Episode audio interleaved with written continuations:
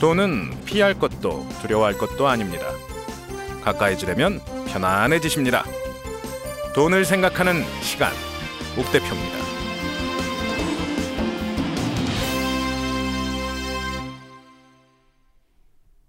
여러분 안녕하십니까? 오늘도 옥 대표입니다. 오늘은 지난번 방송에 이어서 은행에 대한 이야기를 좀 더 말씀을 드릴까 합니다. 은행 어디까지 믿어야 할까? 뭐 이런 이야기를 가지고 좀 이야기를 풀어볼까 하는데요. 이 이야기를 먼저 진행을 하려면 먼저 은행이 어떤 식으로 장사를 하는지, 그들은 어떻게 돈을 버는지에 대한 이야기를 좀 나눠야 될 것 같습니다. 은행이 공공기관의 성격을 띠고 있는 곳은 분명히 아닙니다. 그들도 장사를 합니다. 근데 이제 우리나라 같은 경우는 저 산업과 금융을 분리해서 운용을 해야 된다라는 이야기 때문에 대기업이 은행을 못 하게 돼 있고요. 은행에 대한 관리 감독이 중요하다라고 해서 은근히 낙하산 인사라고 할까요? 그 뭐 정치인들이나 비전문가들이 은행에 가 있는 경우들도 많이 있습니다. 그러다 보니까 은행이 무언가 사회적으로 중요한 일, 의미 있는 일을 하는 것처럼 보이는데 사실은 꼭 그런 건 아니고 은행은 장사를 합니다. 물론 요즘에 말 많이 나오는 사는 수출입은행 이런 데들은 공공기관 성격을 띠고 있긴 합니다만 그 외에 나머지 은행들은 장사하는 곳입니다. 그럼 이들은 어떤 물건을 어떻게 파느냐? 빵가게에 가면 빵을 만들어서 가격을 매겨가지고 팔죠. 그리고 문 닫을 시간이 되면 할인을 해서 팔기도 하고요. 빵 가게는 빵을 팝니다. 그리고 원가나 사가는 사람들의 뭐 특성이나 임대료 등을 고려해서 뭐 그 비용을 올려서 받겠죠. 은행은 돈을 팝니다.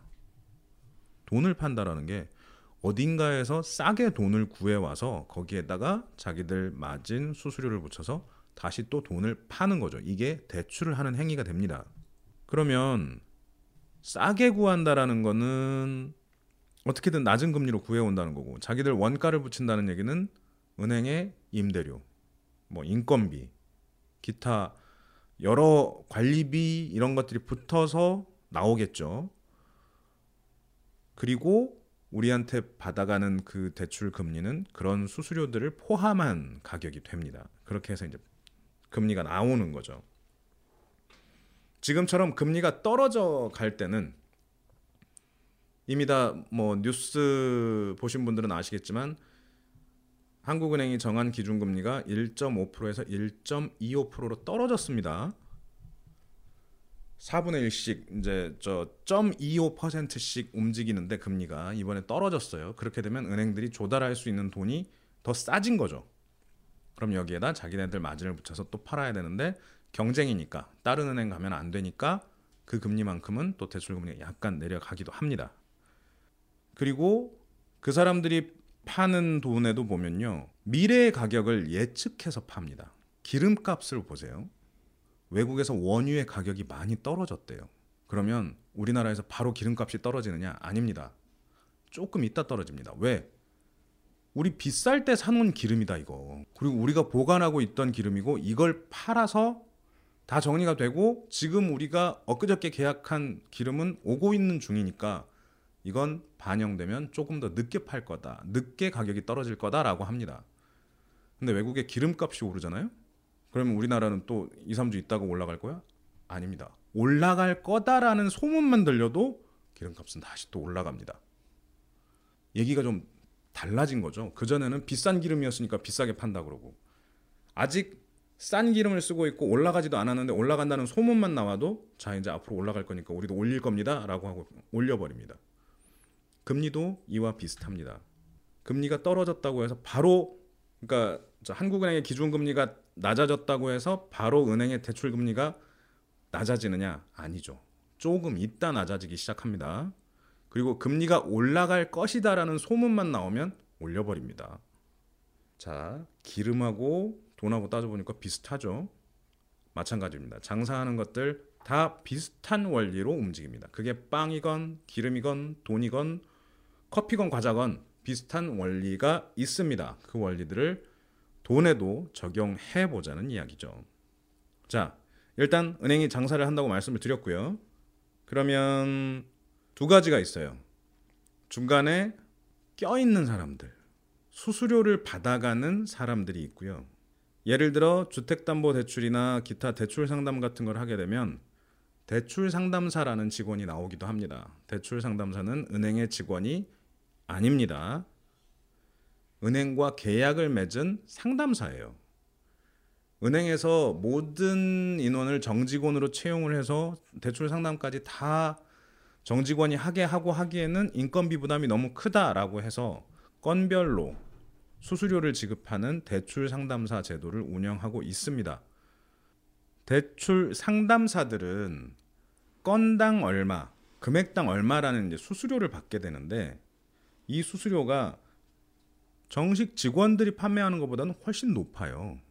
그러니까 예를 들어 예를 들어입니다.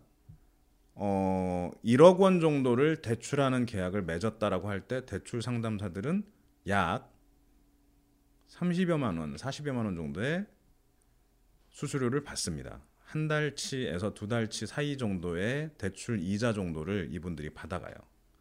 보험도 비슷합니다. 뭐 특정 기간 동안 납입을 한다라고 하면 약 뭐 계약 조건에 따라 다르긴 합니다만 6개월에서 1년치 보험료를 수수료로 받는 케이스들이 생깁니다.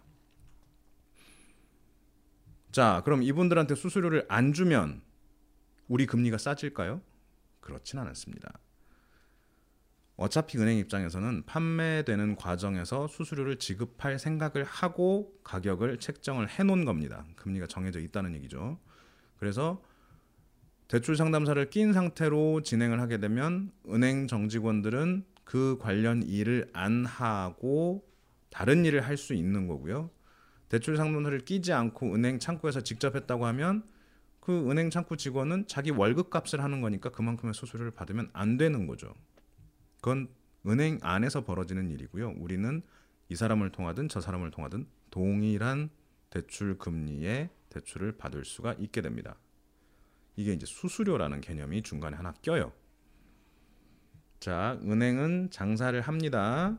그리고 그 장사의 과정 중에 수수료라는 개념이 끼기도 합니다. 두 번째로는 우수한 고객이면 우수한 접객을 받습니다. 대접을 받는다는 얘기예요. 근데 여기서 우수한 고객이란 어떤 고객일까요? 돈을 많이 넣어준 사람? 마냥 그렇지만은 않습니다. 이런 사람들은 우수한 고객이 될 가능성이 높은 거지 우수 고객은 아니에요. 우수 고객은 돈이 많은 사람이 아니라 돈을 많이 벌게 해주는 사람입니다. 그리고 이분들에게 더 많은 서비스를 제공하는 건 당연하죠. 이건 뭐 누굴 탓할 게 아니죠. 어디든 다 그렇습니다. 단골한텐 잘해주잖아요. 왜 나한텐 잘 안 해주냐고요? 단골이 아니시니까요. 아니 동네 슈퍼를 가든 어디를 가든 얼굴 보고 아는 사람 우리 동네 주민이구나 싶어야 잘해주는 거잖아요. 딱 그만큼의 대접을 더 받게 됩니다. PB들을 만나게 되면요. 해서 결국 원칙은 똑같습니다. 누군가가 끼면 수수료를 주는 거고요. 내가 은행에 많은 돈을 내주는 사람이라면 더 많은 대접을 받게 될 겁니다. 결국 은행도 장사를 한다는 이야기입니다. 자, 그러면 이 장사꾼을 어디까지 믿어야 할까요? 믿는다라는 표현이 되게 애매합니다. 그러니까 잘 해주느냐 하고 믿느냐 하고는 또 다른 얘기예요. 잘해준다는 얘기는 나한테 금리를 낮게 주는 데들이 잘해주는 거죠. 이건 뭐냐면 어, 회사 내부에 캠페인이 걸렸을 때 아니면 무언가 그러니까 전략적으로 무언가를 더 가져가려고 하는 은행들이 잘해줍니다. 순간적으로요. 외국 자본이 들어와 있는 은행들이 상대적으로 금리가 싼 곳들이 많습니다. 왜? 이들은 상대적으로 마케팅도 덜하고요. 지점수도 적어요. 원가 자체가 조금 낮습니다. 그런데 이런 곳에서 이익을 내기 위해서 고객을 끌어모으기 위해서 할 수 있는 가장 좋은 방법은 금리를 대출 금리를 낮춰주는 것이 일반적인 거죠. 실명 거론도 또 될는지 모르겠는데 저 제일은행 같은 경우에는 대출 상담사 제도가 과거에 없었습니다. 그러니까 그 수수료를 안 줄 테이니 와서 대출 받아 가세요. 대신에 우리가 좀 싸게 드릴게요가 이들의 전략이었습니다. 조금씩 변화가 생긴다고 합니다. 이제 대출 상담사 모집도 했고 대출 상담사를 낀 형태의 운영을 합니다. 해보니까 안 되더라는 거죠. 마케팅 자체가 안 되더라는 거죠. 제1은행이 금리가 제일 싸요. 아무리 얘기를 해도 막상 사람들은 안 듣는다는 겁니다. 일단 안 믿는 거죠. 가보지 않고요. 비교하지 않습니다. 그리고 아는 사람 통해서 하려고 하고요. 소개받은 사람, 밀어주는 사람, 원래 하던 곳에서 하려는 습성을 보이게 됩니다.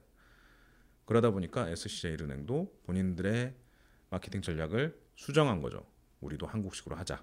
상담사 쓰고 일 좀 덜 하게 하고 뭐 고객이 은행까지 찾아오게 하는 불편 적게 가져가게끔 우리도 찾아가서 대출 상담해주고 찾아가서 수표 전달해주자로 바뀐 것 같습니다. 그래도 아직은 금리가 좀 싸다는 얘기가 있습니다. 혹시나 이 방송 들으시는 분들 중에 주택 관련 대출을 하시려는 분이 있으시다면 한 번쯤 더 알아보시는 것도 좋을 것 같습니다. 자, 어쨌든 믿는 것과 잘해주는 건 달라요. 믿는다라는 건 내가 가는 주 거래 은행 이라는 곳에서 하는 말을 내가 다 믿느냐의 여부인 건데 이게 재밌는 말씀을 드리자면 들으시는 분들이 계좌를 언제 만들었는지 한번 생각을 해보세요. 지금 가지고 계신 은행 계좌를 언제 만들었을까요? 되게 재밌는 게 있는데요. 직장에 다니시는 분이라면 직장에 들어왔을 때 월급 통장을 아무 곳이나 해도 된다라고 한 분이 있고 어느 은행 가서 토하라고 하는 경우가 있습니다. 대부분 주거래 은행이 뭐 기업의 주거래 은행이 있으니까 뭐 요 앞에 가면 무슨 은행 지점이 있어 거기 가서 월급 통장 만들어 갖고 와라고 관리부에서 시키면 다 그 은행 가서 터요. 회사에서 하는 말도 맞죠. 안 그러면 다른 은행에다 한다면 뭐 누구는 국민, 누구는 신한, 누구는 우리. 근데 회사는 기업이야. 기업은행이야. 그러면 월급 이체할 때마다 수수료가 나가겠죠. 그거 싫어서 회사에서 다 같은 은행에다가 터 오라고 시킬 수도 있어요. 물론 그렇지 않은 회사들도 많습니다. 그냥 뭐 통장 알려주면 입금해드리겠습니다. 다 주는 곳도 있어요. 그런 데들은 그런 그런 경우 일반적으로 계좌를 언제 텄는지 다시 한번 돌이켜 생각해 보면요.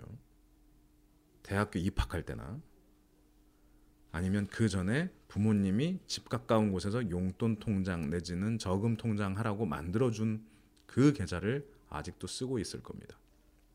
이상하게 은행을 잘 못 바꿔요. 익숙하다 아니면 집에서 가깝다 엄마랑 같이 가서 텄다 아니면 대학교 들어갈 때 그 대학교 안에 있던 은행이 여기여서 거기랑 했다 이런 식의 이유로 최초의 은행이랑 관계를 맺고 나면 그 은행에서 대부분의 일을 하고 있는 게 현실입니다. 왠지 거기서는 다 나의 입출금 내역도 다 아는 것 같고 왠지 거기는 내가 쓰는 주 거래 은행 주라는 말을 붙이는 뭐 상황이 되는 것 같고 거기서 뭔가 해주는 것 같고 주치의 같은 뭐 그런 개념이랄까요? 더 잘 아는 것 같으니까 여기 가서 하려고 하죠. 그리고 내가 매번 여기랑 거래를 해봤으니 나를 잘해줄 거라고 생각을 하는 거죠. 믿는 거죠. 계속 같은 은행 열심히 했으니까 그 은행에서 나의 충성도를 인정해 줄 거야 라고 믿는 겁니다. 사실 그 충성도가 크게 영향을 미치지는 않아요. 그 회사에 돈을 벌어주게 하면 그게 더 낫죠. 그 회사 카드 써주고 그 회사에서 대출 받고 그 회사에서 무언가 자동이체 같은 것도 많이 만들고 그 회사에다 적금 붓고 그 회사에서 추천하는 상품 들어주고 이럴 때 그 회사가 여러분을 충성 고객이라고 인정을 해주는 겁니다. 우리는 거기다가 매번 월급 넣어주면서 우리가 받은 돈 넣어주면서 내가 이 은행에 이렇게 돈을 꼬박꼬박 갖다 맡기고 있으니 충성스럽게 생각해주겠지? 이건 아니에요. 돈 넣어주는 건 그렇게 뭐 그분들한테 그 은행한테 뭐 대단한 일은 아니라는 거죠. 자, 그렇게 해서 만들어진 주거래 은행이라는 곳을 전 이 말도 사실 신기, 합니다 주거래 은행. 혹시 주거래 슈퍼 있으세요? 아니면 무슨 뭐라 그럴까요? 뭐 주거래 술집 있으세요? 아니죠.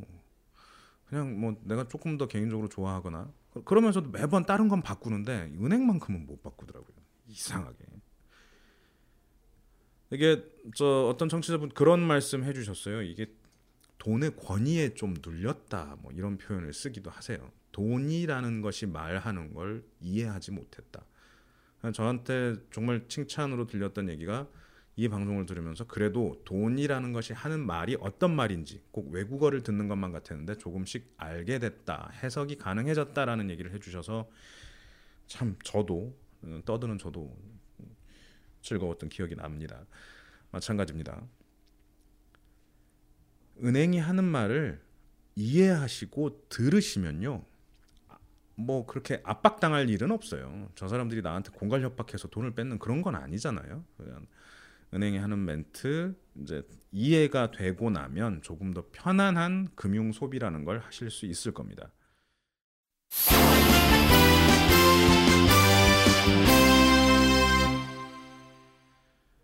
자, 은행 어디까지 믿어야 될까요? 첫 번째, 은행에서 가입하라고 하는 뭐 목돈 마련 상품, 보험 상품 이런 것들이 있어요. 가입하라고 하는 이거 우리한테 좋은 걸 해주는 걸까요? 그들한테 좋은 걸 해주는 걸까요? 남들이 이것도 되게 재밌습니다. 저 빵집 같은 데 가서 저 오늘 빵 추천 좀 해주세요. 그러니까 이게 방금 막 나온 따끈따끈한 식빵이에요. 아니면 이게 손님들이 많이 찾는 식빵이에요. 뭐 이렇게들 말씀하시죠. 근데 은행 가서 뭐 저 목돈 적립식 상품 추천해 주세요. 그러면 어떤 말을 하면서 추천을 해줄까요? 따끈따끈한 상품이라고 하지는 않겠죠. 그들이 추천을 해주는 상품은요 캠페인 걸린 상품을 추천을 해줍니다.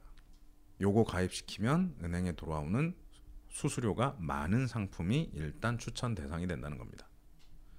영역별로 있어요. 영역별로 있다는 말씀이 어 일단 저 찾아갈 때 그렇게 하겠죠. 제가 매달 한 10만 원 정도 여윳돈이 있는데 이걸 뭐 어디다가 저금을 하면 좋을까요? 라고 하는데 어 그러면 저희 은행이 뭐 얼마 전에 새로 만든 적금 상품입니다. 10만 원씩 이렇게 하시면 금리 몇 프로짜리입니다. 여기에 드세요. 이렇게만 얘기하진 않아요. 은행 상품으로는 이런 게 있고 펀드는 어떠세요? 펀드는 뭐 이런 펀드, 이런 증권사, 이런 자산운용사가 이런 펀드를 만들었는데 이거 괜찮아요. 보험 있으세요? 보험도 이런 식으로 자산도 모으면서 보험 가입까지 시켜주는 위험도 대비되는 그런 상품이 있어요. 이렇게 여러 가지 종류의 상품을 추천을 해주죠. 왜? 수수료 나오니까. 그러면 추천의 우선순위는 수수료 많이 주는데. 이거 사기 아닙니다. 당연한 얘기예요. 그 수수료 주기 싫어요? 라고 말씀하실 것도 아닙니다. 그건 내고 살아야 되는 돈이에요. 아니 술 마시러 가서 아니 술이 원가가 이거밖에 안 될 텐데 왜 나한테 이만큼이나 받아요? 원가만 받으세요. 택시 기사님한테 이거 기름값 얼마 안 되잖아요. 요것만 받으세요. 나쁜 짓이죠. 그렇게만 따지자면 우리가 받는 급여도 깎일 수 있습니다. 적당량의 마진과 적당량의 서비스에 대한 대가는 지불해야 되는 거죠. 은행이라는 곳이 이렇게 영업을 하는 건 당연한 겁니다. 그러니까 화를 낼 일만은 아니고요. 대신에 그런 건 있겠죠. 가기 전에 내가 그걸 알았으면 아 매달 10만 원 정도의 여윳돈이 있는데 요 돈은 10만 원씩 여유가 있을 만한 기간은 앞으로 딱 1년 정도일 것 같고 1년 후면 아무래도 내가 요 돈 모아 가지고 무언가를 해야 될 것 같다. 뭐 여행을 가야 될 것 같다. 일본 가야 될 것 같다. 이렇게 딱 확고한 계획이 있어요. 그러면 이 돈이 까지면 될까요? 안 될까요? 안 되죠. 그러면 은행 상품 들어야죠. 딱 1년 후에 120만 원에 약간의 이자가 나오더라도 그 120만 원 원금이 깨지면 안 되는 걸 들어야 되는 거죠. 근데 그건 아니야. 그냥 뭐 또 다음 연봉 협상 때까지 어쨌든 10만 원씩의 여윳돈은 있는 것 같아. 근데 사실 이거 어떤 형태로든 저금이라는 걸 해버려야지 안 그럼 내가 들고 있다가 술 마셔버릴 것 같아. 그러면 조금 리스크가 있더라도 수익이 높아질 수 있는 펀드 상품에 가입하는 것도 맞겠죠. 지금까지 한 번도 보험에 가입해보지 않았더라면 그리고 최소한의 기본적인 보험이 필요하다는 걸 인식했다면 그 돈으로 보험 상품을 가입하는 게 맞겠죠. 그 정도 생각만 하고 은행에 갔으면 은행이 뭘 어떤 걸 추천을 하든 그걸 떠나서 내 목적은 이러하다라는 걸 밝히고 거기에 맞는 상품에 가입하기가 쉬웠을 겁니다. 가장 좋은 건 그런 류의 상품들을 내가 직접 검색해보고 결정하는 거겠죠. 근데 그게 아니라면 추천받아서 하는 것도 그리 뭐 아주 잘못된 일은 아닐 거예요. 본인이 그러니까 은행원이 하는 말이 어떤 말인지 이해를 하고 들어갈 수만 있다면 전혀 그 사람의 뭐 은행원이라는 사람이 가진 권위에 억눌려서 어 이거 안 하면 안 될 것 같은 느낌에 가입하고 나오는 사고는 안 생길 겁니다. 그냥 본인이 고른 상품에 자연스럽게 가입을 할 수 있겠죠. 그게 아마 제가 바라는 저 돈에 대해 편안해진 여러분들의 모습일 거라는 생각입니다. 그리고 이런 은행원들의 권위라는 거가 이게 되게 재밌는 게 우리는 각자 자기 일을 하고 살죠. 하루에 뭐 우리가 무슨 그렇다고 금융상품 공부를 하겠습니까? 뭐 어떤 일을 하겠습니까? 근데 은행에 다니신다 하는 분들은 무언가 그런 공부를 계속 하신 것 같아요. 그래서 그런 거에 대한 전문가의 권위가 후광처럼 이렇게 보이죠. 그래서 그분들이 하는 말이 맞는 것 같고요. 그리고 막상 그런 얘기를 듣고 뭘 비교를 해볼래도 알아야 비교를 하죠. 미래에셋 펀드에 가입하세요. 신영증권 펀드에 가입하세요. 한국투자증권 펀드에 가입하세요. 라고 말을 하면 무슨 차이가 있어요? 라는 질문도 일단 어렵고요. 그 질문에 대한 답을 듣는다 하더라도 그런 답 때문에 요 세 개 중에 요걸 해야겠다라는 의사 결정을 하기가 쉽지 않은 게 사실입니다. 그런데요, 그 말씀은 드리고 싶어요. 우리가 우리 일 하는데 하루에 공부를 얼마나 하나요? 예를 들어, 어, 뭐 자동차 공장에 조립 라인에 일을 하신다고 쳐요. 열심히 조립을 하고 계시는데 자동차가 내가 조립하는 그 파트가 어떻게 작동을 하고 그게 자동차에 어떤 영향을 미치는지에 대해 연구를 하시는 분은 많지 않을 겁니다. 모든 일들이 대부분의 일들이 그렇습니다. 연구를 한다라는 게 자기 분야 일도 연구를 한다는 게 쉽지 않죠. 은행원도 마찬가지입니다. 자기 분야에 대해 깊이 공부를 하고 더 알려고 노력하는 은행원이 우리가 생각하는 것보단 많지 않습니다. 그건 뭐 은행뿐만 아니고 다 마찬가지의 경우인 거고요. 그래서 제가 부탁 말씀드리고 싶은 거는 전문가라는 권위에서 조금만 벗어날 수 있으면 그분들이 하는 말이 조금씩 더 객관적으로 들리기 시작할 겁니다. 그리고 추천을 드리자면 뭐 어떤 형태의 금융 상품에 가입을 하든 뭐 아니면 금융기관을 이용을 하든 그럴 때 이제 누군가를 만나게 되죠. 보험사 같은 경우는 파이낸셜 컨설턴트 FC를 만나게 되고요. 증권사 가면 뭐 투자 상담사 등을 만나게 될 거고요. 은행에 가면 은행원이나 뭐 프라이빗 뱅커, PB 분들을 만나기도 하겠죠. 이런 분들 만나실 때 일단 쫄지 말고 편안하게 말씀을 듣는 게 중요할 거고요. 그런 분들 만나실 때 제일 중요한 건 내가 이 사람이랑 함께 할 수 있는가에 대한 판단은 한번 좀 해보세요. 매우 편안한 사람을 만나길 바랍니다. 이게 어떤 말이냐면 그 혹시나 방송 들으시는 부부가 있으시다면 아무리 남편이 말을 해도요 아내는 남편 말을 믿지 않습니다. 아내분은 다른 아줌마의 말을 훨씬 더 잘 믿습니다. 정말 그래요. 아니 분명히 맞는 얘기를 하는데도 안 믿어줘요. 이 가깝고 그러면요. 그래서 상대적으로 가깝지 않음에도 불구하고 객관적일 수 있을 것 같은 사람의 말이라면 믿어버립니다. 병원에 가서 처음 보는 의사 하는 말 잘 믿죠. 또 믿어야 되죠. 그분들이 전문가니까. 근데요, 의사 친구가 있어 보세요. 그럼 그 친구 말이 더 믿깁니다. 또 어떤 형태의 금융 상담을 받는다라고 할 때도 가급적이면 뭐 믿을 만한 사람한테 또 가죠. 그 뭐 지인이 됐건 누가 됐건. 근데 그런 지인을 만드는 것도 중요한 과정이에요. 귀찮게 보험 아줌마가 또 나를 찾아왔어라고 생각할 게 아니고 잠깐 시간 내서 그분들하고 얘기 나누시고 절대 가입은 하지 마시고 그냥 얘기만 나누시고 한번 보내보세요. 그 사람이 또 찾아오고 또 찾아오고 또 찾아온다면 내가 배우는 것도 있을 수 있습니다. 궁합 잘 맞는 사람이 또 만나줘야 돼요. 되게 논리적인 분이시라면 그런 논리적으로 설명해 줄 수 있는 전문가를 만나는 게 좋을 거고요. 감정적이고 기대는 걸 좋아할 그런 사람 음 기댄다 표현이 좀 이상한가요? 조금 감정적이고 감성적인 분들이라면 또 거기에 맞는 상담사를 또 만나는 게 더 좋습니다. 그런 분들이 훨씬 더 나에게 잘 맞는 말로 표현으로 나에게 더 다른 또 이해하기 좋은 그런 상품들을 소개를 해줄 거니까요. 겁만 먹지 마세요. 그러니까 내가 만났으니까 뭔가를 해줘야 되지 않을까 이런 생각만 안 하시면 돼요. 우리 쇼핑들은 많이들 하시잖아요. 마트나 백화점 가가지고 물건들 이렇게 만나 뭐 보고 있으면 옆에 점원이 와서 네 보세요 천천히 보세요라고 한마디 합니다. 고개 한번 끄덕해주고 옷 이렇게 저렇게 만져보다가 옆가기로 가죠 아무렇지도 않게 미안해서 삽니까 혹시? 잘 안 그러시잖아요. 은행도 마찬가지고요. 증권도 마찬가지고 보험도 마찬가지입니다. 사람 만났다고 해서 그거 무서워하지 마세요. 그냥 그분들 또한 평소에 하시는 대로 하시는 거예요.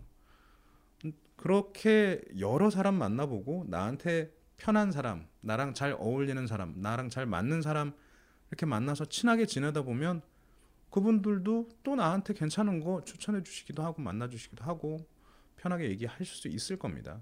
그러니까 너무 겁먹지 마시고요. 이야기를 나누고 뭐 친구를 만나는 과정이라고 생각하시고 한 명쯤은 친한 상담사를 찾는 것도 좋은 방법일 것 같습니다. 결국 오늘 드린 말씀은 장사꾼의 말 어디까지 믿을 것인가 하는 부분인데요. 분명히 은행도 장사를 하는 곳입니다. 그리고 우리가 만나는 특정인이 있겠죠. 은행원이든 대출 상담사든 프라이빗 뱅커든 뭐 그쪽에서 사람을 만나는 업무를 하시는 분들을 우리는 또 만나게 됩니다. 그분들 겁내지 마시고요. 그분들이 우리 뭐 저 해코지 하려고 계신 분들은 아닙니다. 편하게 대할 수 있게 서로 대화가 가능하게끔 약간의 사전 지식이 있으시면 편하게 만날 수 있습니다. 그리고 편하게 만나고요. 절대 그 강권에 의한 뭐 상품 가입 이런 건 없으니까 편하게 말씀 들으시고 나에게 필요한 내 우선순위에 맞는 그런 상품들로 가입을 하시든 쓰시든 뭐 하시면 될 것 같고요. 믿는다라는 의미는 믿어질 때까지 만나봐야 답이 나올 겁니다. 그리고 잘 안 만나지잖아요. 업체 바꾸세요. 어렵지 않습니다. 지난번 살던 집 앞에는 신한은행이 있었는데 이번 집 앞에는 우리은행이 있다. 그럼 우리은행 가세요. 뭐 그게 뭐 큰일 날 일 아닙니다. 기어코 차 운전해서 신한은행 가실 이유까지는 없습니다. 은행에서 무언가 추천을 했다. 무조건 따라야 될 필요도 없습니다. 그들은 그들 나름의 장사를 해오고 있는 거니까요. 그리 그들이 장사를 한다라는 걸 이해하고 그들의 말을 객관적으로 듣고 그러면서 천천히 믿을 수 있는 친구를 만난다면 여러분의 은행 출입이 그리 어렵지만은 않아질 것입니다. 네, 지난번 시간에 이어 은행에 대해서 말씀 나눠 봤습니다. 계속 저 다음번에는 이제 증권사에 대한 이야기를 나눌 건데요. 마찬가지 기본적인 내용은 그렇습니다. 그들이 어떻게 돈을 버는지를 알면 조금 더 편해집니다. 그들이 하는 말이 무슨 말인지 이해할 수 있다면 마찬가지 편해집니다. 그 편해지는 길을 위해 제가 힘닿는 데까지 도움 드릴 수 있도록 하겠습니다. 네, 오늘 들어주신 모든 여러분 감사하고요. 앞으로도 은행 가는 발걸음이 가벼워지시길 바랍니다. 지금까지 욱 대표였습니다.